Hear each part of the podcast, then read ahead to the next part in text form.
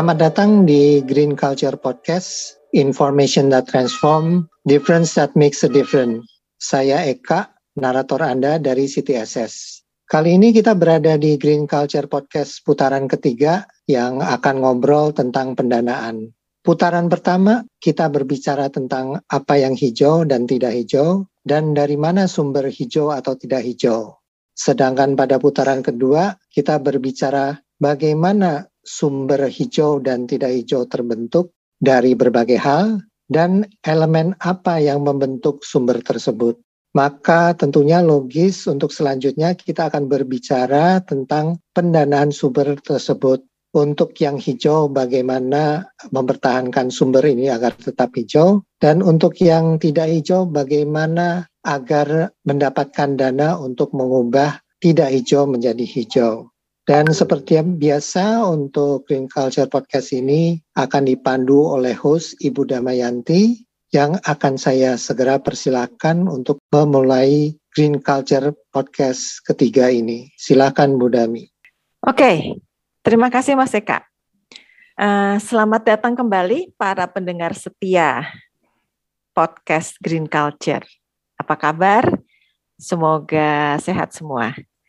Um, hari ini kita akan melanjutkan diskusi kita nih tentang uh, ya tema besar kita kan tentang green energy ya dengan topik finance ini menarik banget. Nah saya ini nggak tahu banyak bahkan tidak tahu apa-apa sama sekali tentang isu finance uh, dan green energy. Jadi hari ini um, saya disertai oleh co-host ya co-host dari Green Traction Asia, Mbak Anissa. Apa kabar Mbak Anissa? Pagi Pedami, sehat, Alhamdulillah.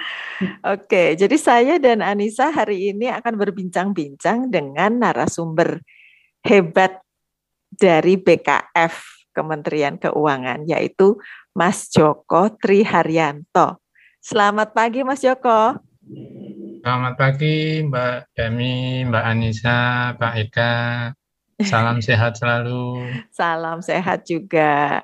Jadi selamat datang Mas Joko dan pertama-tama kami ucapkan terima kasih uh, untuk hadir di pagi hari ini dan menjadi narasumber uh, untuk bincang-bincang kita. Um, nah, jadi kalau boleh uh, ini memulai sedikit mau nanya nih sama, sama Anissa dulu nih. Saya sama Anissa dulu nih mau Traction Asia. Mungkin um, Uh, bisa memperkenalkan diri dulu ya Anissa ya, karena biasanya kita kan sama Mas Riki, sekarang okay. Mbak Anissa. Jadi monggo, Mbak okay. Anissa. Uh, perkenalkan aku Anissa Skarsari dari Traction Energy Asia. Uh, kami itu lembaga penelitian yang fokus pada transisi energi dan transisi uh, ekonomi bersih juga. Uh, aku menggantikan Riki di sini uh, sebagai staff engagement Udami gitu. Oke, okay, sip. Terima kasih. Nah, jadi eh, kali ini kita akan ngobrol-ngobrol selama 30 menit nih dengan topik besar itu tadi ya sudah dikatakan ya carbon tax begitulah ya. Uh, jadi kalau kita mau mulai ya dari pertanyaan besar nih, jadi langsung ke Mas Joko nih. Jadi gini Mas, saya itu orang awam, nggak ngerti apa-apa. Tapi biasanya kalau saya ngobrol sama teman-teman, begitu teman-teman dengar pajak itu kan mereka udah bayangannya itu kayak, waduh pajak gitu. Jadi pajak itu dianggap suatu momok gitu. Nah, sekarang dengan adanya carbon tax itu saya kalau iseng-iseng nanya sama teman-teman ya tentu saja mereka mengatakan rata-rata nggak tahu apa sih itu gitu ya. Tapi kemudian uh, konotasi waduh pajak gitu. Itu juga juga ada gitu. Nah, jadi supaya uh, masyarakat awam uh, lebih paham apa itu carbon tax gitu ya. Mungkin kita mulai dulu ya. Jadi ada serangkaian diskusi nanti yang akan kita gelar di pagi hari ini. Tapi kalau saya boleh dengan mulai tujuan utamanya dulu ya. Jadi tujuan utama diberlakukannya carbon tax khusus untuk sektor energi ini apa? Monggo Mas Joko. Siap, terima kasih Mbak Prof, terima kasih Mbak Anissa, Pak Eka. Terima kasih Bapak Ibu. Jadi uh, menjawab hal yang paling mendasar dulu ya, karena memang terkadang kan apa yang disampaikan atau apa yang dikerjakan pemerintah ini tidak dibaca secara menyeluruh atau justru dipandang terbalik oleh masyarakat gitu karena memang kita perlu lihat juga di zaman fuka ini ya katanya sih fuka bahasanya di zaman yang penuh uncertainty ini uh, semua informasi itu kan memang uh, uh, sangat deras arusnya gitu. Nah mungkin kita kembalikan lagi di filosofi awal ya. Sebenarnya kalau kita belajar dari kasus uh, apa regulasi, karena kan kalau bicara carbon tax, jangan lupakan juga uh, uh, mekanisme carbon trading yang akan dijalankan secara bersamaan gitu. Karena memang Indonesia itu akan naik kelas. Kita bicara bahwa kita sudah menjadi host dari G20. Bayangkan 20 negara besar, kemudian Indonesia pertama kalinya terpilih sebagai host dimulai sejak 1 Desember kemarin sampai 31 Oktober 2022 nanti gitu. Itu memaksa Indonesia harus naik kelas nih ketika Indonesia naik kelas ya minimal kebijakan-kebijakan yang disiapkan oleh pemerintah juga harus naik kelas gitu. Apalagi kita bicara di periode ketika nantinya emisi karbon itu menjadi semacam barrier secara global. Kemarin eh, dalam banyak forum saya selalu menyampaikan bahwa dunia itu bergerak. Emisi itu akan menjadi salah satu barrier ke depannya gitu. Kalau dulu kita selalu uh, mendengar isu trade war ya, trade war ketika komoditi perdagangan itu kemudian menjadi uh, apa istilahnya menjadi perebutan gitu. Nah, ke depannya barrier utama dunia itu adalah emisi karbon. Semua barrier akan, utama, Mas. J. Barrier utama dalam apa misalnya? Dalam men-setting ya posisi dari masing-masing negara. Ah, Karena kan okay. semua negara itu akan mengarah ke konvergensi yang sama kan kita di diratifikasi dengan uh, eh, SDG target gitu ya. Iya betul. di masing-masing negara itu kan uh, dari salah satu SDG target itu, kemudian uh, di masing-masing negara juga punya yang namanya uh, komitmen yang ditetapkan, National Designated uh, uh, Commitment (NDC) gitu, Nationally Designated uh, uh, Determined Contribution.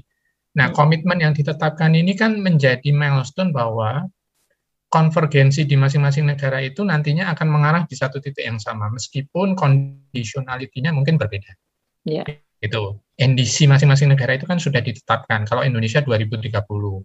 Kemudian negara-negara lain juga mengarah ke 2030 dan semuanya dikumpulkan oleh UN gitu. Nah, masalahnya adalah kita punya goal yang sama nih. Goalnya apa sih? Mengarah ke target penurunan satu setengah derajat Celcius. Nah, ketika kita evaluasi bersama secara global, kalau NDC-nya itu masih dikerjakan kontrak, kemudian semua global itu membentuk aliansi, ternyata dengan status NDC yang ada business as usual pun kita tidak mengarah ke pencapaian target satu setengah derajat Celcius. Dari ya. hitungan estimasi itu kita justru hanya akan mengarah ke 2,4 atau 2,7 skenario nya. Nah, artinya kan dibutuhkan adanya beyond NDC. Makanya masing-masing negara kemudian dituntut untuk menaikkan target komitmen NDC-nya. Bukan hanya sekedar NDC yang business as usual. Hmm. Makanya di 2020 sebetulnya itu masing-masing negara disuruh menyusun updated NDC. Tapi karena kondisi pandemi, kemudian digeser di 2021. Nah, Indonesia menyampaikan updated NDC-nya. Updated NDC-nya ini juga memandang conditionality berdasarkan kondisi kekinian. Karena masing-masing negara tadi dituntut ambisi untuk meningkatkan effortnya. Nah, Indonesia di dalam updated NDC-nya kemudian menambahkan komitmen. Sektor perikanan, kelautan, itu ditambahkan, masuk di dalam NDC updated. Plus kontribusi dari pertanian supaya lebih dominan uh, mewarnai sektor adaptasi. Hmm. Itu. Nah, okay. kalau kita bicara pajak, pajak itu sebetulnya hanya mekanisme tambahan untuk mencapai target yang beyond NDC tadi. Karena kalau kita bicara NDC, itu kan dibagi antara CM1 dengan CM2. Itu. Terima kasih. Oke, jadi ini beyond ya. Kuncinya adalah beyond NDC. Oke. Uh, Anissa, uh, ada yang mau di jump in apa gimana? Iya, ini aku tadi kan Mas Joko menyebutkan ya negara-negara yang uh, ikut berpartisipasi dalam carbon tax ini. Terus uh, aku pengen nanya nih Mas Joko, uh, kan Indonesia itu karbon tax-nya sekitar yang dari aku baca laporan dari PCC itu sekitar 30 kilo eh sorry 30 rupiah per kilogram CO2 ekuivalen. Nah itu uh, kenapa ya nilai karbon tax di Indonesia itu lebih rendah dari negara lain kayak dibandingkan dengan Singapura yang 3,7 US dollar per tonnya atau Eropa yang 86,87 US dollar per kilonya gitu Mas Joko. Ya, terima kasih Mbak Anissa. Jadi ketika pemerintah men-setting uh, tarif awal carbon tax, itu kan kita juga harus melihat berbagai dimensi. Karena apa? Karena kita hidup di dunia nyata nih. Kita tidak ada di kardus yang kosong, yang hampa udara gitu. Kita ada di dunia nyata di mana di situ ada human interaksi. Jadi penetapan tarif ini juga harus memperhatikan conditionality. Pertama, kondisi masyarakat, kesiapan infrastruktur, sarana prasarana, dan perekonomian. Gitu. Karena nggak mungkin juga, misalnya pemerintah kemudian memaksakan satu tarif yang ternyata masyarakatnya sendiri nggak bisa atau kondisi ekonominya nggak nggak nggak baik itu banyak contoh kasus negara yang kemudian kolaps ketika ini tidak diterjemahkan dalam bahasa yang baik itu satu ya kemudian yang kedua ketika pemerintah menetapkan tarif di dalam undang-undang HPP undang-undang nomor 7 tahun 2021 eh, teman-teman uh, harus bisa membaca secara uh, uh, tersurat maupun tersirat bahwa yang 30 rupiah per kilogram CO2 ekuivalen itu adalah tarif minimal. Gitu. Itu bukan tarif maksimal, itu tarif minimal. Kalau tarif minimal artinya apa sih? Ya pemerintah boleh menetapkan tarifnya berapa itu boleh. Asal minimalnya adalah 30. Jadi yang disetting 30 rupiah atau 2 dolar itu adalah tarif minimal. Bukan tarif yang berlaku. Nah, Mas Joko, di dalam Oh, ya. yang lanjutin lanjutin nanti kalau selesai saya mau tanya. Hmm. Jadi yang ditetapkan tarif berlakunya itu nanti akan ditetapkan dengan peraturan Menteri Keuangan. Gitu. Jadi itu adalah batas bawahnya. Itu yang kedua. Yang ketiga, filosofi yang harus di eh, apa dipahami bahwa penetapan tarif carbon tax itu selaras dengan harga karbon yang nanti akan dikerjakan di skema carbon trading. Karena Indonesia akan menjalankan dua skema ini secara bersamaan. Jadi harga karbon eh, pasar karbon juga dibuka, karbon trading di satu sisi karbon tax-nya juga bergerak. Makanya skemanya adalah carbon trade and tax. Gitu. Jadi cap, trade, tax. Ya. Cap, Jadi tarif tax. tarifnya carbon tax itu melihat harga yang bergerak di carbon trading. Tentu kalau kita melihat best practice internasional ya, misalnya di Singapura, carbon tax tarif itu memang harus menjadi daunting. Artinya harus menghantui ini. Ya, karena memang sifat dari pajak karbon ini bukan untuk revenue center. Bukan, beda dengan pajak yang lain. Kalau pajak lain mungkin menempatkan apa penerimaan sebagai kunci utama gitu, target utama. Tapi kalau pajak karbon itu sebetulnya lebih pada mengub, uh, uh, uh, apa istilahnya sinyal, sinyal untuk mengubah perilaku masyarakat, perilaku industri. Tapi tidak tidak juga dikerjakan secara mendadak gitu. Makanya prinsipnya adalah energi transisi yang just trans, uh, transformasi tapi affordable. Jadi just transisi and affordable. Gitu. Kita nggak bisa hanya just transisi. Kalau kita hanya mengikuti kehendak dunia global, mereka itu uh, uh, filosofinya adalah just transisi. Ya, just transisi. Tapi kita juga harus memperhatikan affordability gitu karena bicara just transisi itu uh, impossible kalau kita tidak melihat aspek affordability-nya gitu. Karena kembali lagi kita ada di dunia nyata nih, kita mengubah perilaku masyarakat manusia, human interaksi yang ada. Kita nggak mengubah sesuatu yang sifatnya hampa gitu. Jadi okay. yang 30 itu harga minimal, tarif minimal. Oke, okay. jadi just transisi ini kan maksudnya transisi yang adil ya? Uh, transisi menuju yang lebih green tadi, Mbak uh, Prof. Oke, okay. bukan hanya adil ya, tapi bukan menuju... hanya adil, karena pajak oh. karbon juga menetapkan aspek equity atau keadilan. Kalau dulu sebelum ada pajak karbon, yang namanya externality itu kan terkadang belum dihitung di dalam biaya produksi. Nah yeah. sekarang salah satu caranya adalah ya dikenakan pajak karbon.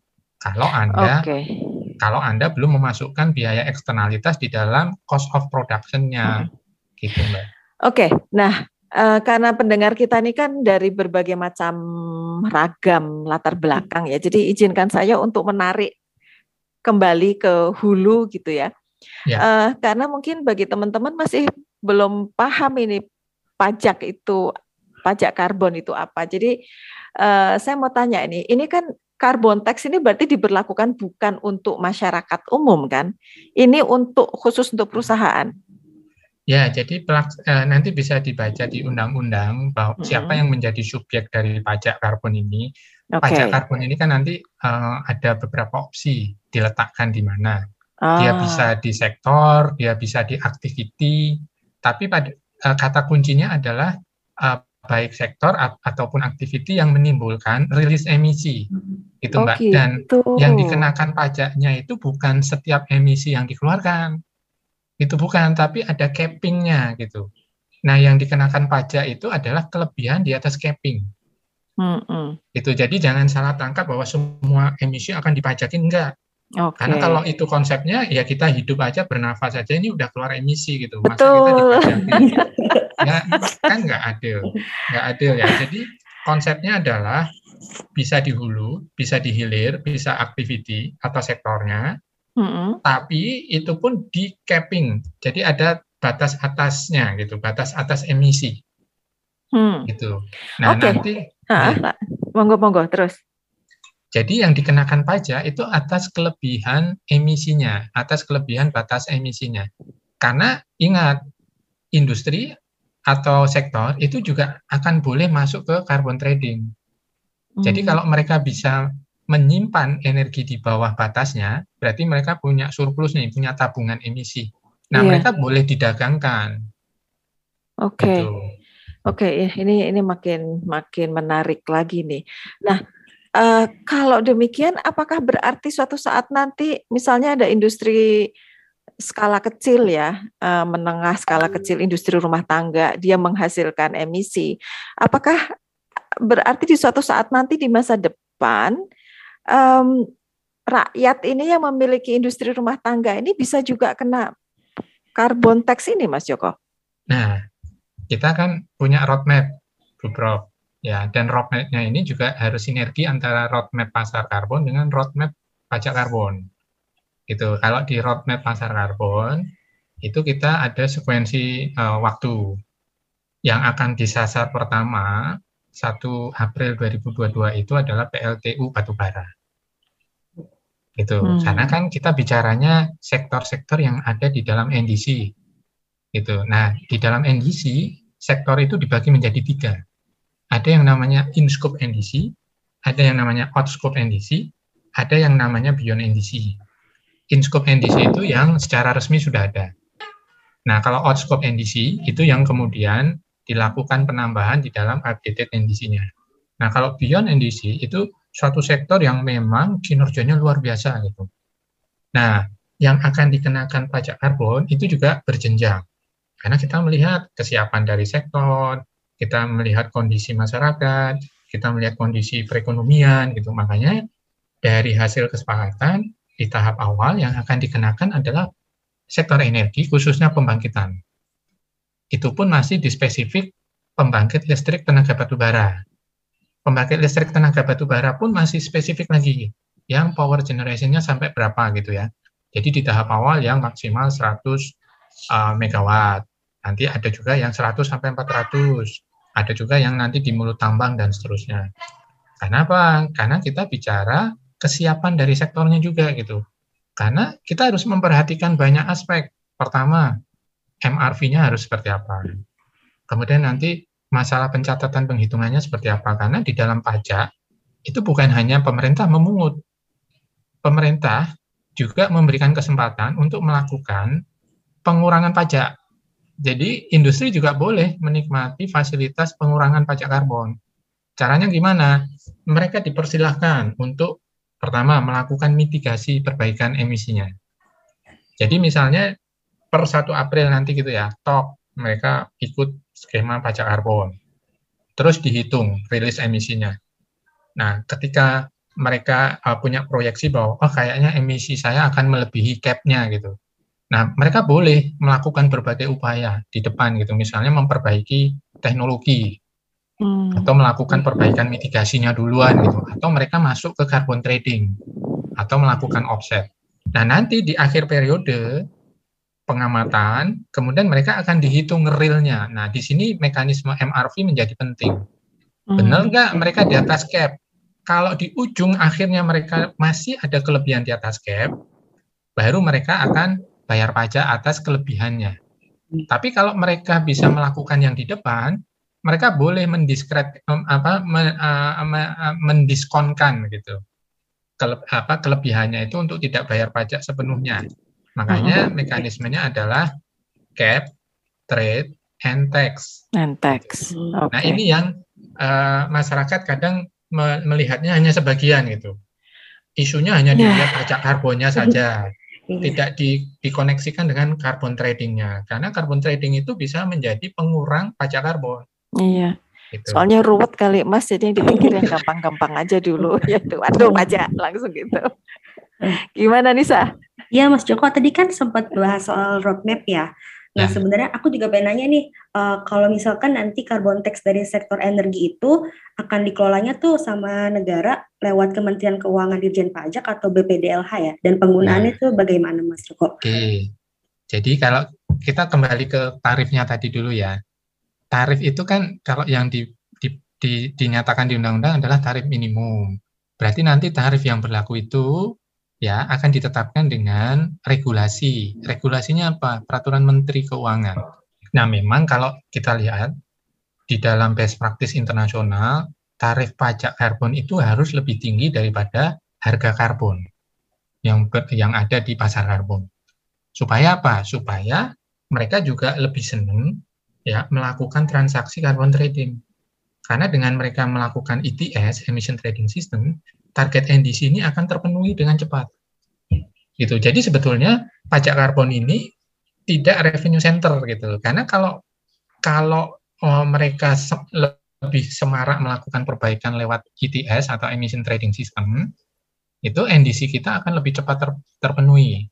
Kemudian emisi faktornya akan turun, capping sektornya juga akan turun, jadi si si pajak karbon ini lebih sebagai katalisator supaya uh, karbon trading Indonesia itu semarak.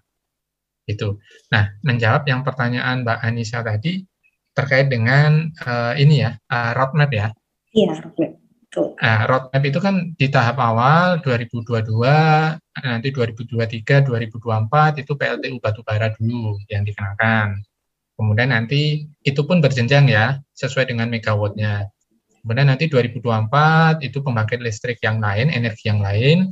2025 itu sektor NDC lainnya, uh, sektor berbasis lahan, transportasi, kemudian apa uh, limbah, sampah dan seterusnya. Baru mulai bergerak di 2025. Itu. Tapi di tahap awal si carbon tradingnya harus harus jalan duluan supaya uh, dia bisa uh, meng, ya, apa ya istilahnya simbiosis mutualisme dengan tarifnya pajak karbon. Tapi bisa dipastikan bahwa tarif pajak karbon akan selalu lebih tinggi dibandingkan harga karbon yang ada di pasar karbon. Karena kalau tarif tarif pajak karbon lebih rendah, semua akan pilih bayar pajak karbon. Nah, kalau semua akan pilih bayar pajak karbon, maka target NDC kita tidak akan pernah tercapai gitu karena mereka udah deh pasrah bongkoan gitu saya lebih baik bayar pajak saja gitu itu akan tidak sesuai dengan filosofi dari pajak karbon itu sendiri. Oke Mas Joko juga ada nih uh, menurut Mas Joko ya uh, bisa nggak sih kalau misalkan pajak karbon itu digunakan untuk subsidi energi bersih ya. mungkin nggak sih itu jadi rencana pemerintah juga dalam menggunakan pajak karbon nantinya? Jadi memang ada klausul di dalam Perpres 98 itu ada klausul bahwa nanti uh, akan dikelola via dana uh, lembaga pengelola dana lingkungan itu. Jadi memang tidak spesifik menyebut BPDLH. Cuman kan kalau kita lihat sekarang yang kita punya kan selain ACCTF itu ada BPDLH. Jadi kemungkinan ya bisa dikelola via BPDLH, tapi ada kemungkinan juga nanti dibagi dengan pengelolaan APBN via PNBP ya, PNBP sektoral. Nah ini nanti uh, tinggal menjadi kesepakatan pimpinan nih. Apakah ada pembagian, apakah di periode awal nanti PPDLH dikasih berapa persen, PNBP tetap juga ada, dan seterusnya. Karena ini kan juga punya tujuan masing-masing nih. Kalau tujuan kita mau gedein BPDLH, nanti dikasih porsi. Tapi, tapi kan secara filosofi PNBP juga uh, harus ada penerimaannya. Nah, kemudian yang berikutnya, pemanfaatannya seperti apa? Nah, nanti bisa dilihat di undang-undang juga sudah dikatakan bahwa pemanfaatannya akan diprioritaskan untuk kegiatan terkait dengan lingkungan, eh, perubahan iklim, baik mitigasi, adaptasi, sama sosial gitu. Supaya apa? Ownership dari pajak karbon ini lebih luas gitu. Karena kan pajak karbon ini sebenarnya menciptakan mekanisme eksternalitas positif. Gitu. Eksternalitas positif itu harus punya dimensi lintas sektor. Bukan hanya dinikmati oleh sektor uh, uh, penyumbangnya saja. Gitu. Tapi uh, pada intinya pajak karbon itu tidak revenue center, dia punya dimensi uh, perubahan perilaku, punya dimensi keadilan, kemudian punya dimensi lintas generasi. Itu mungkin terima kasih. Oke, jadi uh, kalau mendengarkan pas bagian akhir tadi itu Mas Joko sebetulnya udah melakukan recap ya. Jadi udah conclude tadi saya mau nanya nih, tapi ternyata udah hmm. duluan di, dibuat kesimpulan oleh Mas Joko. Jadi makasih banget nih Mas Joko. Yeah. Jadi jadi masyarakat nggak perlu khawatir, masyarakat nggak perlu takut gitu ya bahwa yeah. bahwa pajak karbon ini ini sebetulnya adalah usaha negara, well pertama-tama kita harus naik kelas gitu ya. Kemudian ini adalah beyond NDC dan ini bukan revenue center. Menurut saya itu penting banget, Mas. Bukan revenue center, tapi justru uh, bagaimana mengubah perilaku itu dengan melakukan apa ya, mengeluarkan kebijakan ini yang diharapkan justru akan mengubah perilaku manusia sehingga uh, lingkungan uh, sosial dan bumi ini begitulah ya bisa bersama-sama kita pelihara dengan baik uh, karena adanya carbon tax ini. Begitu ya Mas ya kurang lebih ya. Iya. Dan Betul. ini mulai diberlakukan kapan ya Mas ya? 1 April 2022 itu pertama untuk sektor PLTU batubara. Untuk itu pun nanti akan PLTU, Okay. Ya, dan akan dibuat berjenjang. Karena kan hmm. kan PLTU batubara itu juga macam-macam ya, ada yang uh, di bawah 100 eh, megawatt, ada yang 100 hmm. sampai 400. Karena sebetulnya kita hmm. belajar dari piloting yang sudah dilakukan teman-teman SDM tahun lalu. Oke. Okay. Gitu. Jadi tahun lalu SDM itu sudah melakukan piloting pasar karbon ini. Nah ini yang ditarik ya menjadi eviden hmm. yang kemudian diregulasikan. Hmm, nah ini di, di kamar sebelah juga kami lagi mendengarkan paparan dari teman-teman SDM terkait dengan ingin supaya SDM itu melegalkan piloting yang tahun lalu. Wah, ditunggu tuh Mas Joko. Melegalkan itu artinya apa Mas? Dinyatakan secara resmi di dalam peraturan Menteri SDM-nya. Karena kan okay. yang tahun lalu itu kan hanya piloting. Okay. Padahal kalau dilihat di dalam uh, klausul di di apa Undang-Undang HPP dikatakan bahwa industri akan mendapatkan uh, potongan uh, pajak karbon yang ikut di dalam skema pasar karbon. Nah, definisi okay. pasar karbonnya yang mana? Kan Indonesia belum punya pasar karbon nih. Betul. Yang ada kan yang tahun lalu dikerjakan piloting oleh SDM. Makanya kita minta oh. SDM menaikkan kelas yang piloting yang tahun lalu itu dinyatakan resmi menjadi pasar karbon supaya nanti uh, Dijen Pajak bisa memberikan oh. potongan pajak karena sudah okay, ada okay. pasarnya gitu.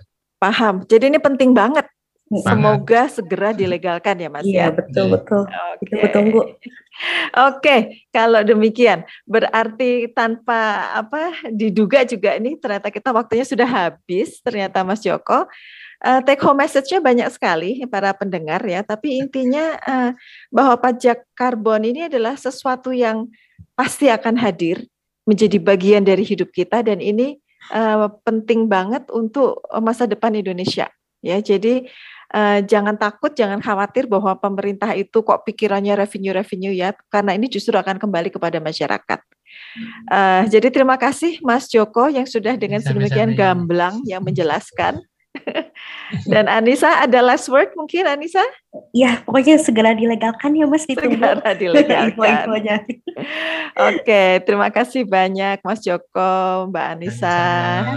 Saya kembalikan ke Mas Eka mungkin kalau ada yang mau di tutup Mas Eka, monggo. Ya harapannya sih semua bisa lancar ya. Jadi dengan mengetahui bahwa ini adalah bukan revenue, industri bisa menerima dan Bagaimana caranya bisa berjalan ya. Tentunya dengan topik yang tadi di awal juga adalah dari pendanaan dengan instrumen ini juga bisa menjadi motivasi untuk mencari dana. Itu saja. Terima kasih. Terima kasih. Sampai jumpa lagi di podcast berikutnya.